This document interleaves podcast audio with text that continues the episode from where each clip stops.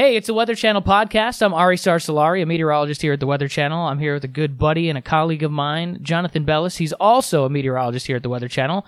We're going to talk about severe weather today, and specifically overnight severe weather, because we're taping this on uh, Monday, November 5th, day before Election Day, and we've got a chance for some overnight severe storms down in parts of the Tennessee Valley, the lower Mississippi River Valley, and a lot of these storms are going to come in after dark.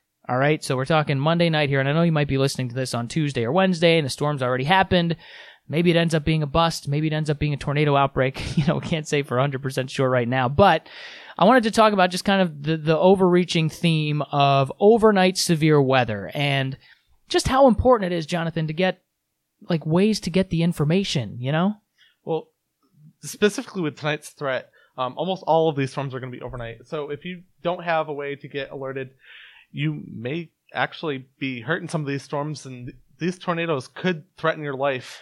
Yeah. Uh, if you don't have these alerts on. Well, that's the thing. I mean, you've heard of, of a lot of these types of situations where you get these overnight storms that roll in, and it doesn't even necessarily need to be tornadoes. You know, a lot of the times you can have severe storms with some really bad, damaging wind that can knock trees on houses and things like that. But, you know, still specifically, I mean, with this threat that we have coming up for the overnight, we've got a chance for tornadoes. And this is kind of a time of year where we tend to get um, you know, kind of a second severe weather season in that same area I was talking about. Places like Memphis, Tennessee, Huntsville, Alabama, Jackson, Tennessee, um, Tupelo, Mississippi, Little Rock, Arkansas. It's kind of that area.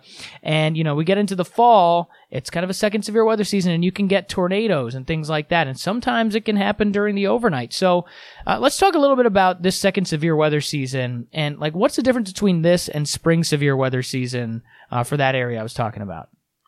Uh, during the fall, uh, there's a couple of things. First, we just uh, switched our clocks back, so it's going to get darker earlier than you're probably used to. The other thing is we've got a stronger jet stream coming down. This is the first real big push of uh, cold air coming in across the plains and into the south. Uh, and then we've still got some lingering uh, summer humidity across the Gulf Coast, and that's really going to feed these storms tonight. Yeah, so the the other difference that you tend to see is like a lot of the times these storms don't have as much moisture around as the ones in the spring, right? So it can you don't get like as tall of thunderstorms and you know the most perfect setups for big supercell long track violent tornadoes not like they haven't happened this time of year because they totally could and that's kind of one of the dangerous things because we've got a pretty decent setup tonight but you know generally the storms aren't as tall um, more often, you get these like linear type storms where you can get quick spin up tornadoes, and that stuff is almost more dangerous because those those tornadoes are harder to warn. You know, you don't have as much lead time. You know. Yeah, that that's one thing we'll be watching tonight. We're not exactly sure if we're going to see a line form or if we're going to see those lead sort of separate cells becoming tornadoes, and it kind of gets messy this time of year. Yeah, it really does. Um, so for people that are wondering, okay, so I got storms coming in overnight. What do I need to do? I would say the number one most important thing, and I know this sounds like common sense, but it's just you got to make sure to have a way of getting information, whether it's you know, an app on your phone. Obviously, the Weather Channel app is actually a really good one. I'm not just saying that because I work for the Weather Channel, but, you know, for me, I know how it is. Listen, I understand everybody listening to this. You're all like, I don't want no notifications. I don't want any of that stuff. It's annoying. I turn off notifications on all my, um, on all my apps for everything. But this is one of those situations I think if you live in some of these areas like Memphis, for instance, um, parts of like northern Mississippi overnight tonight. I would probably turn my notifications on, even if it's just for a night, so you can at least have the information. That's unless you have a weather radio. If you got a weather radio, that's a great way of getting information. Just actually put it next to the bed and, uh, you know, listen for it because you could end up with a tornado warning where you only have a couple of minutes to take cover. And uh, these overnight storms, man, they, they don't mess around. A lot of people get hurt in them. Yeah, and let's turn both of those, the weather radio and your weather app, on. And don't forget, you may have tornado sirens around your neighborhood. Uh, don't necessarily rely on those because those Right. may may or may not go off. Sometimes those are human driven tornado sirens, and those people may be asleep too. So you never know. It's different for everybody. I mean, for me, look, I'm, I'm a meteorologist. I'm kind of a severe weather nut. If I even hear thunder that's like, you know, from lightning 30 miles away, I pop up out of my bed and I'm looking at my radar right away. Most often, if there's a big severe weather outbreak going on, I'm usually at work, so I can get away with not having the notifications off. You know, I, I don't know if it's pretty similar for you, Jonathan, but yeah. but you know, for most normal people, I think it's good to have those um, those notifications. So you got that, you got the weather radio. I mean, is there anything else you can do to kind of prepare for this, or is it really just kind of having a way of getting info? Just stay home tonight. Um, I know that there are people probably going to be looking outside for these these storms moving in. You're not going to see them. It's going to be pitch black, especially in those rural areas. Um, pitch black. There may not be enough lightning to illuminate those storms as they come in, and it's just going to be safe enough to uh, stay in your shelter if you have one. Maybe it might be one of those nights.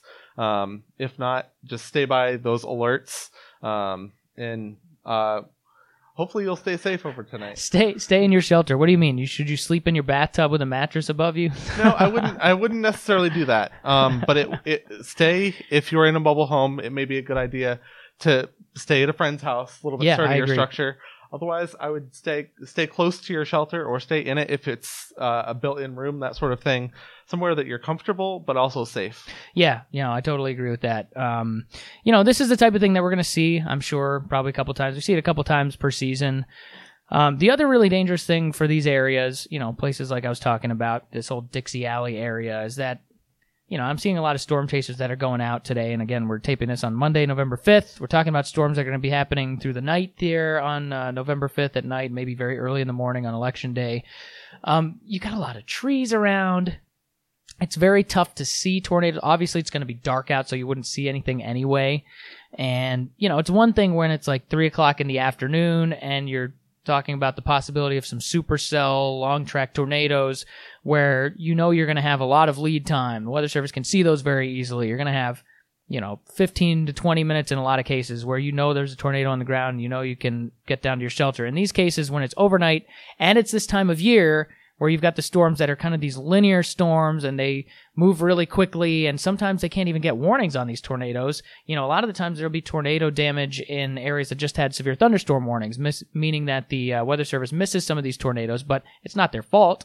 I mean, sometimes the radar can't even see them. So, you know, overall bottom line is I think very simple. We'll keep it we'll keep it uh, we'll kiss. We'll keep it simple stupid. Just have a way of getting information overnight whether it's a weather radio or your weather app. Um, that would be great. Do you got anything else to add on this one, Jonathan? Let's talk very briefly Yeah. about election day because there will be Oh, a yeah. day a day two on this sort of thing. Okay. Uh, this line will be moving into uh, what we would typically call the the southeast, uh, Georgia up to the Carolinas tomorrow, and I I figure that a lot of people are probably going to be trying to plan their vote tomorrow. Yeah. So this is one thing we talked about a little bit about the squall line sort of thing. This won't be an all all day sort of ev- event. Um, so just take the Weather Channel app out and see uh, when there might be a little bit more of a clear period for you to vote tomorrow. Oh, man, like I have a feeling that voter turnout's going to be low. I just do. I know it's been a big year for a lot of people that have been all over the place saying, get out and vote, get out and vote. Whatever side it is that you're on, a lot of people have been just really big. But it always seems like that's the case. Everybody always says get out and vote. And then sometimes you still have lower voter turnout. And I think a lot of the times the weather has to do you know has has something to do with that. And in this case we got a big old storm system that it's going to be moving right up the gut of kind of the middle part of the country. The area of low pressure is going to be up by uh, parts of the upper midwest like you know wisconsin chicago places like that. And then this big draping cold front kind of to the southeast of it. And so there's going to be rain like in the central and eastern part of the country like at least on and off through a good chunk of the day. So there's going to be a lot of cruddy weather around. Not only the rain you know, we, we're going to have some severe weather down in the south again, more in the southeast, places like Georgia and maybe the Carolinas. But uh, there's just going to be a ton of wind with this storm, too. I mean, Chicago's going to earn its city nickname tomorrow, I would say, right? Yeah, and a lot of places in the Northeast will probably be begging for that nickname too because it's going to be quite windy across the Great Lakes. But I think the take-home moment here is there will be time across uh, many of these areas to get out and vote. Find just a dry, uh, hopefully less windy time uh, to get out and vote. Yeah. Um, I'll tell you what, though, that storm, it looks pretty impressive on some of the forecast models. I, I think if this was like late December storm, you'd be talking big old snowstorm Oh, yeah. in the upper Oh. Midwest. Yeah, I'm yeah. sure they'll have a couple before the year's over.